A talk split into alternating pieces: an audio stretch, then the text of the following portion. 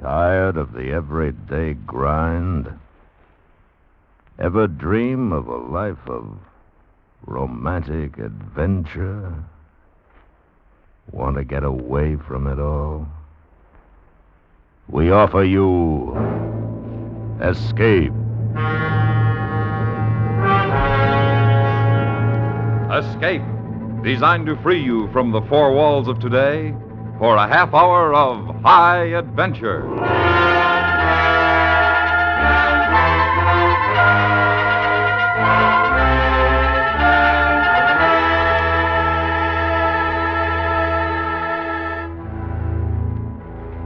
You are in a lighthouse off the steaming coast of French Guiana, while around you, frightful in its fury, a nightmare of terror and violence is closing in on you. A nightmare from which there is no escape. Tonight, by popular request, we repeat one of the most terrifying stories ever presented on Escape. Listen now as we bring you Three Skeleton Key by Georges Toudouze.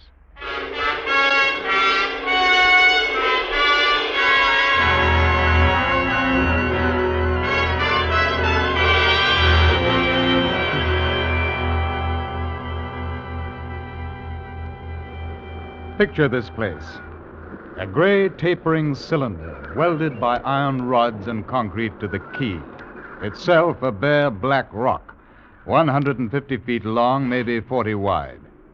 That's at low tide. At high tide, just the light rising 110 feet straight up out of the ocean. And all about it, the churning water.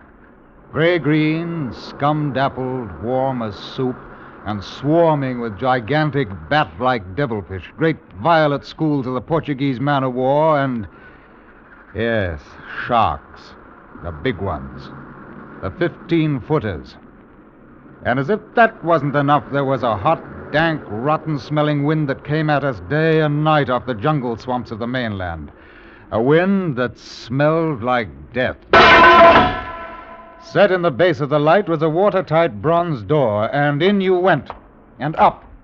Yes, up and up, and round and round past the tanks of oil and the coils of rope, the cases of wicks, racks of lanterns, sacks of spuds, and cartons and cans, and up, and up, and up, round and round. Over the light storeroom was the food storeroom, and then over the food storeroom was the bunk room where the three of us slept. And over the bunk room was the living and cooking room. And over the living and cooking room was the light. She was a beauty, balanced like a ballerina on the glistening steel axle of her rotary mechanism. And at night you'd lie there on the stone deck of the gallery with her revolving smoothly and quietly over your head, easing her bright white eye 360 degrees around the horizon. You'd lie there, watching to see that the feeders kept working, that everything ran right. And it wouldn't be bad. The other two fellows snoring in their sacks two levels down. You'd smoke your pipe to kill the stink of the wind, and it wouldn't be bad.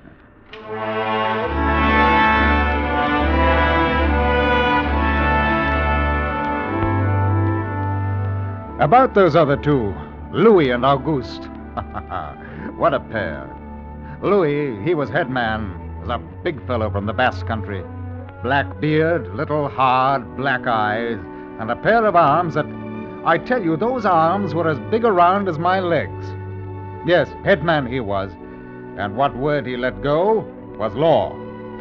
A silent fellow, and although I spent my first two weeks trying to strike up a real conversation, the most I could ever get out of him was. John, I took up this profession because I don't like people. They talk too much. It's quiet work, light tending. Let's keep it that way. Understand? You're, you're getting to be as bad as Auguste. I thought maybe for once they'd send me. That was Louis.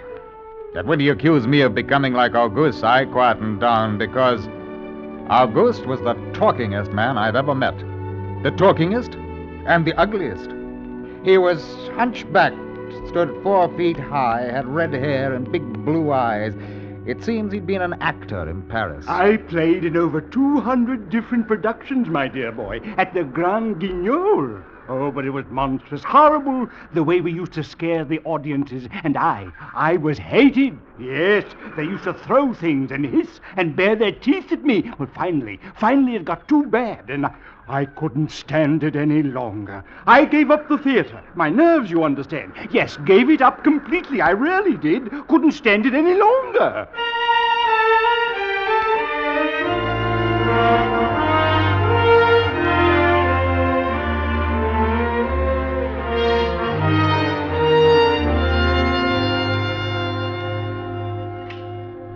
It all started one morning at 2:30. I was on watch, lying on the cool stone deck, pulling on my pipe, staring out at the blackness, the phosphorescent comas, and the big yellow stars, when out of the corner of my eye I noticed something show up for a second, something the light had touched, far off. I waited for her to come around again, and when she did, there it was. A three-master. A big one. About a half mile off and coming down out of the nor'-nor'west, coming straight for us. Uh, you must understand our light was where it was for a very good reason. Dangerous submerged reefs around us, and ships kept clear, but this one, this sailing vessel, was coming straight on. I went over to the gallery door and yelled, Louis! Louis! What is it? Ship! Headed for the reefs! Coming right out.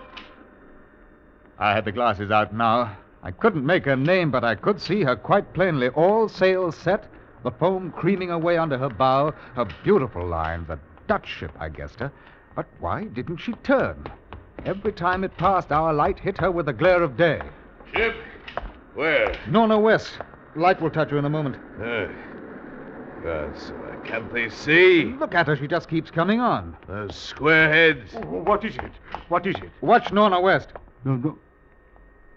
I know. I know what it is. What? The Dutchman, the Flying Dutchman. We did a play about her once. Oh, what a performance! You ghastly galleon, hag-ridden, curse-driven, must all... Shut up, all- shut up! She's luffing. Yes. Uh, a sloppy way to come about. Jean. She's derelict, that's it. Derelict? The crew left her for some reason or other. But instead of sinking, she's gone on, running before every wind. She'll not run long, not with these reefs to break her up. A beautiful ship. Now, why would men leave a beautiful ship like that?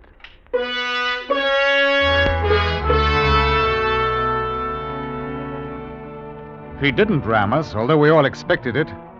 But as we waited for the crash, she luffed again, caught some odd gust, and went about.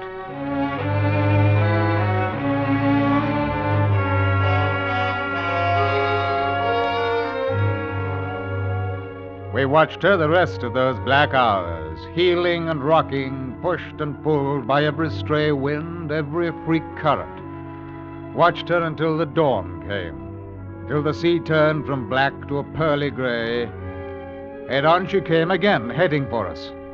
We all had our glasses trained on her now. Argus, you can kill the light. Right, Chief. She doesn't look so good by daylight. Think she'll ground this time? I said, do you think she'll ground this time? Oh, this, this is impossible. Absolutely impossible. What? Hmm? Here, take my glasses. They're better than yours. All right. What is it that you're. I had to focus. And then my breath froze in my throat. The decks were swarming with a dark brown carpet that looked like a gigantic fungus, but undulating. And on the masts and yards, the guys and all were hundreds, no thousands, no millions. I don't know. An uncountable number of tremendous rats. You see them? Yes, I see them. Now we know why she's a derelict. Yes, now we know. What are you two doing here? Give me a look. Yes, give him the glasses. Take a good look, Chatterbox. Give you something to talk about. He's still heading for us. Yes. And if she's going to turn, she'd better turn soon. Suppose she doesn't. You mean suppose she piles up on the key? It's low tide? Yes, yes, it is. Well, where's all the conversation, Auguste, huh? Here, you want the glasses again? You want another look? No, no. She's still coming on. Go away. Go will away. Turn, I say. I pray you, turn. She struck.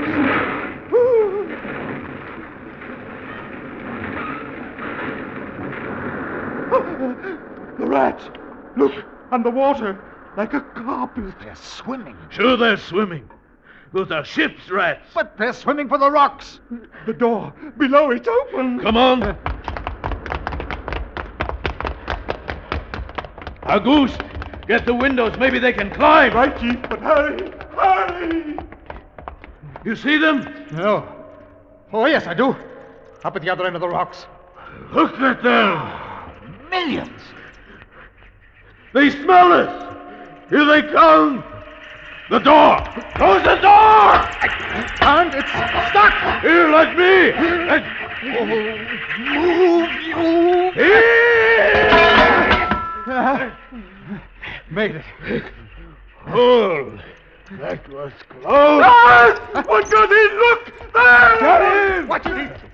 Kick him! No, no. What a brute. Oh, and he was as big as a tomcat. Bigger. Get him. Eyes were wild and red, his teeth long and sharp and yellow. He went for us, scarlet and ravenous. And we fought him, we fought that one rat all over the room. It was it was like fighting a panther. Damn it. I got it. We better get aloft. As we ran up the winding staircase, we passed the tiny windows of the various levels, and at every one was a thick, wriggling, screaming curtain of brown fur. I was ahead of Louis, and I dreaded each successful level. Suppose they found a way in? Look at them. Oh, will you look at them? It's a nightmare. Will you look at them? Oh, the air of the gallery was thick and fetid with the stink of them.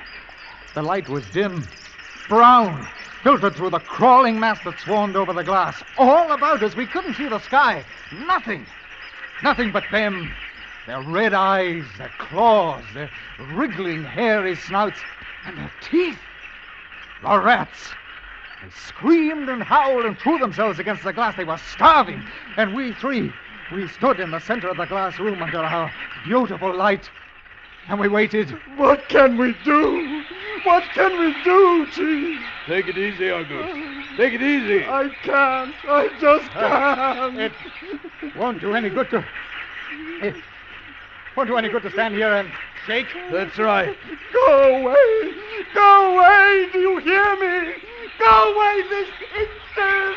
They won't go away until Until what?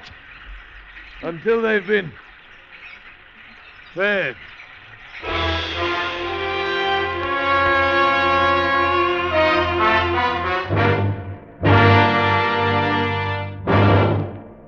We will return to Escape in just a moment. Academy Award winner Joan Fontaine will be your star in Leave Her to Heaven on the Lux Summer Theater on CBS Radio tomorrow evening. You'll enjoy this celebrated story of a ruthless woman who destroys the things she loves, and you'll like Joan Fontaine in this dramatic role.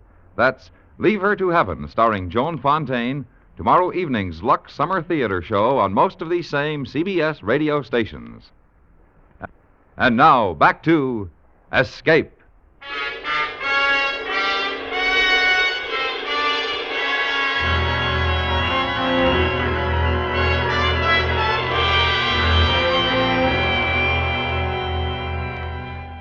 You can take so much horror, and then you get used to it. And they were interesting to watch, you know. They couldn't understand the glass. They could see us and they could rush at us, but that thin, invisible barrier held them off. It stopped them. From time to time, we caught a glimpse of the rocks below. More rats down there, swarming brown velvet in the bright tropical sunlight. And then the tide began to rise.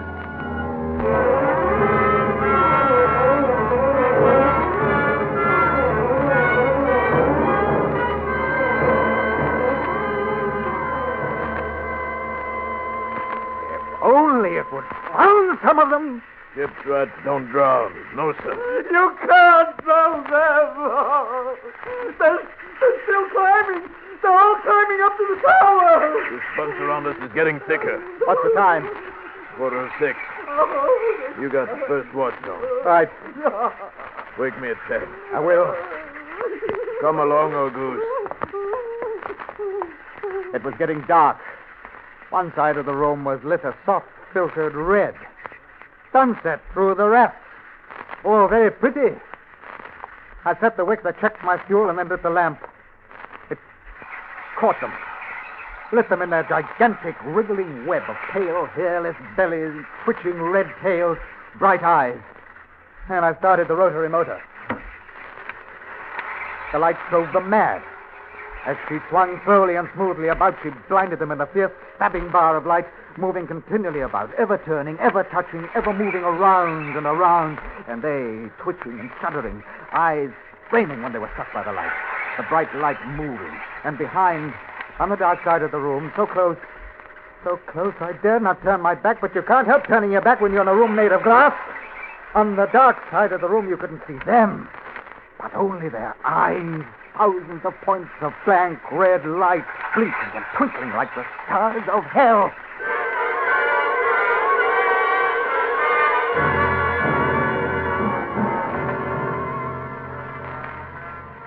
Relieved me at ten.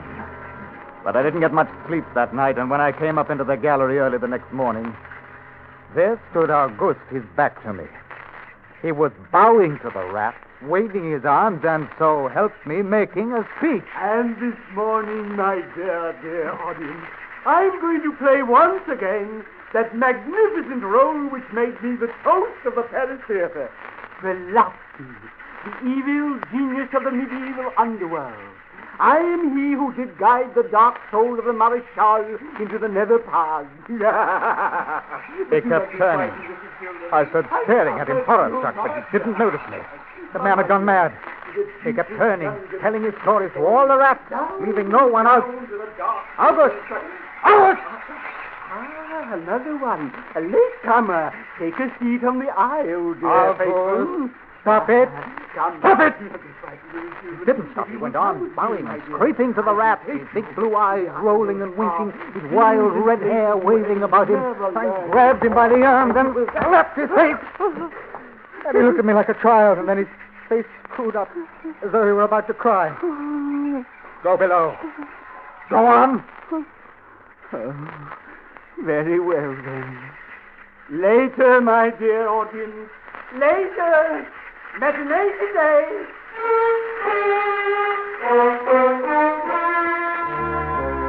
Sure, he was crazy. I guess we all were. A few hours later, he came back up and caught Louis and me teasing the rat. Yes? Sounds horrible? It was fun. We'd get right up against the glass and make faces at them. It drove them crazy. They would scratch away trying to get at our eyes. Auguste joined in, too. Oh, very ingenious, Auguste. He learned that if he spread eagled himself against the glass, they'd bunch and bundle against his figure. Then he'd leap back.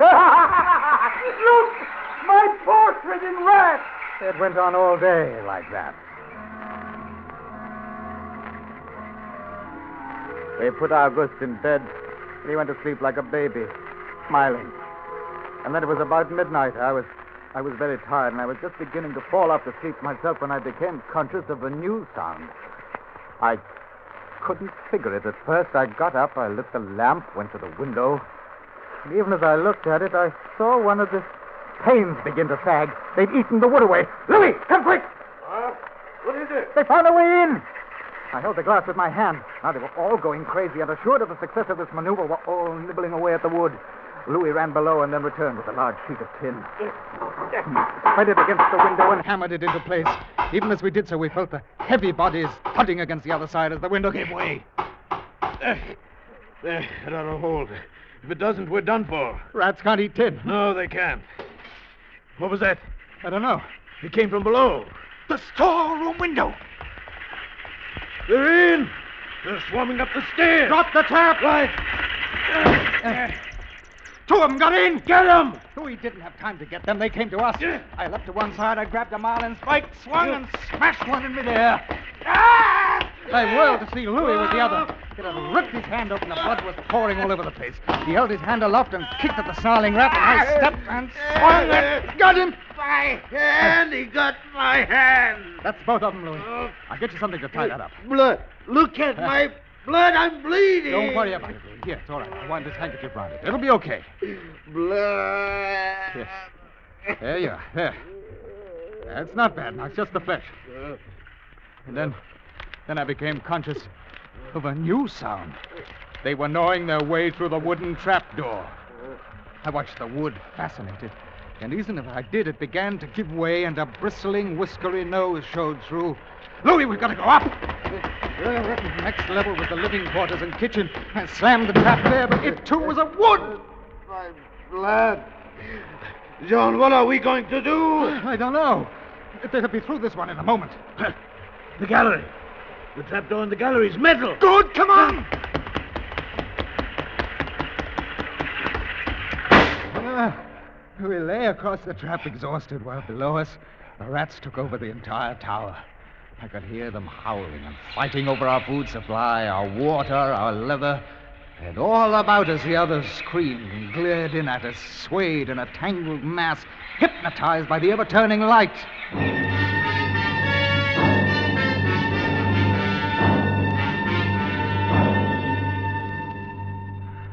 By morning, the air in the little room was horrible. Until now, we'd been getting air from the tower below, and now that was sealed off, and so was all our food and water. We lay exhausted, panting, waiting, waiting. And the hours crawled on. I was almost dozing from fatigue when I heard a sight that brought me too fast. Would you like to come in, my beauties? Would you? I hold the powers of life and death, and I can let you in, you know. Auguste was standing by the glass, and in one hand he held a big wrench. He was tapping the glass gently, not quite hard enough to break it. Slowly, I eased myself to my feet and slowly, very slowly, tiptoed toward him. all, all I have to do is tap just a little harder. I found a coil of wire in the toolkit and I trussed him up, fastened him to a stanchion in the center of the room. Louis was of no help. He lay on his side, looking at his bloody hand, weak and sick as a baby. So there I was, a lunatic and a coward for company.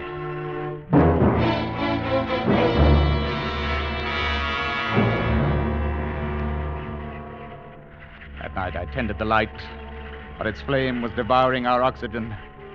The following day we lay thirst tormented, starving, waiting, waiting. And the following night I again tended the light, but the small supply of spare wicking we kept in the gallery had become exhausted. And at about midnight, the light began to flicker. And slowly, so slowly, began to go out.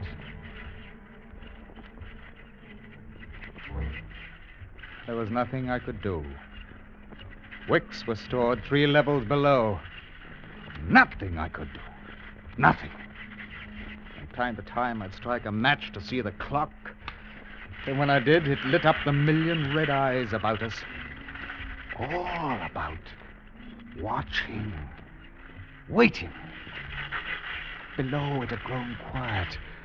They'd cleaned us out, and now they, too, were waiting.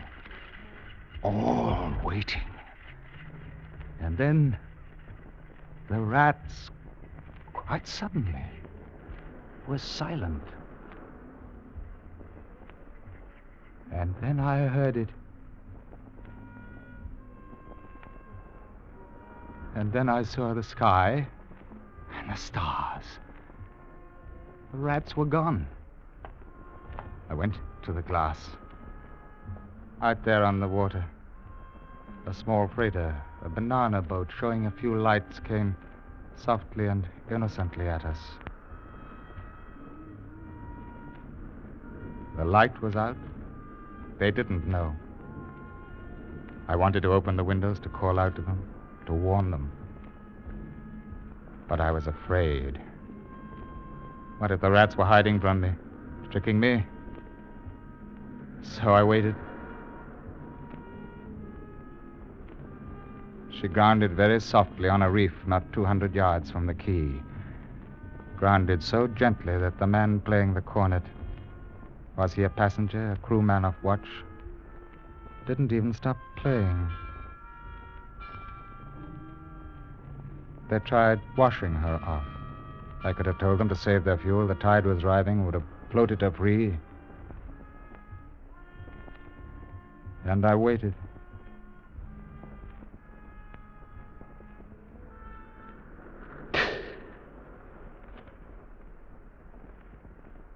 That's all. That's the story. The sun came up, and there wasn't a rat on the whole key. Every last one of that terrible army had left us, gone back to sea on their new ship. Auguste, insane asylum. He never recovered. Then Louis, they took him into Cayenne where he died of blood poisoning from his bite. Yes, that's the whole of it. Now, if you'll excuse me, I must go set my traps. Oh, no, no. Mouse traps. No rats in this lighthouse. I should say not.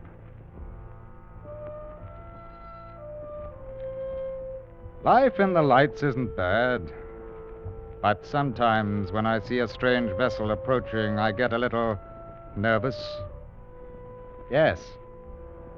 When you know that somewhere on the seas there's a little banana boat without a crew, that is, without a human crew.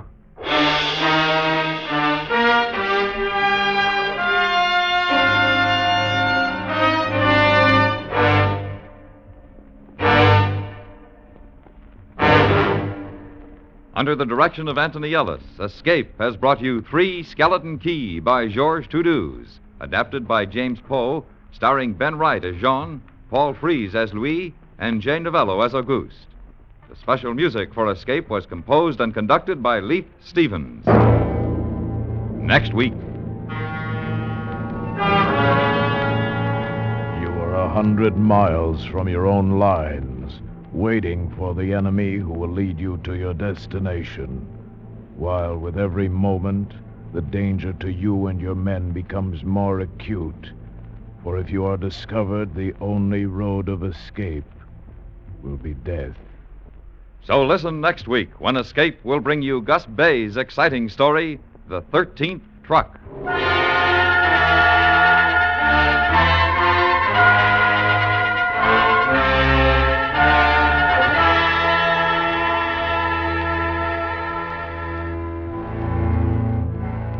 Tomorrow evening, CBS Radio's Crime Classics presents the stirring story of the Axe and the Droot family, how they fared. It's several pages of criminal history you're sure to enjoy. So be listening for Crime Classics, presented by CBS Radio tomorrow evening on most of these same CBS radio stations. This is George Walsh speaking. And remember, there's action as a policeman really finds it in 21st Precinct, Tuesdays on the CBS Radio Network.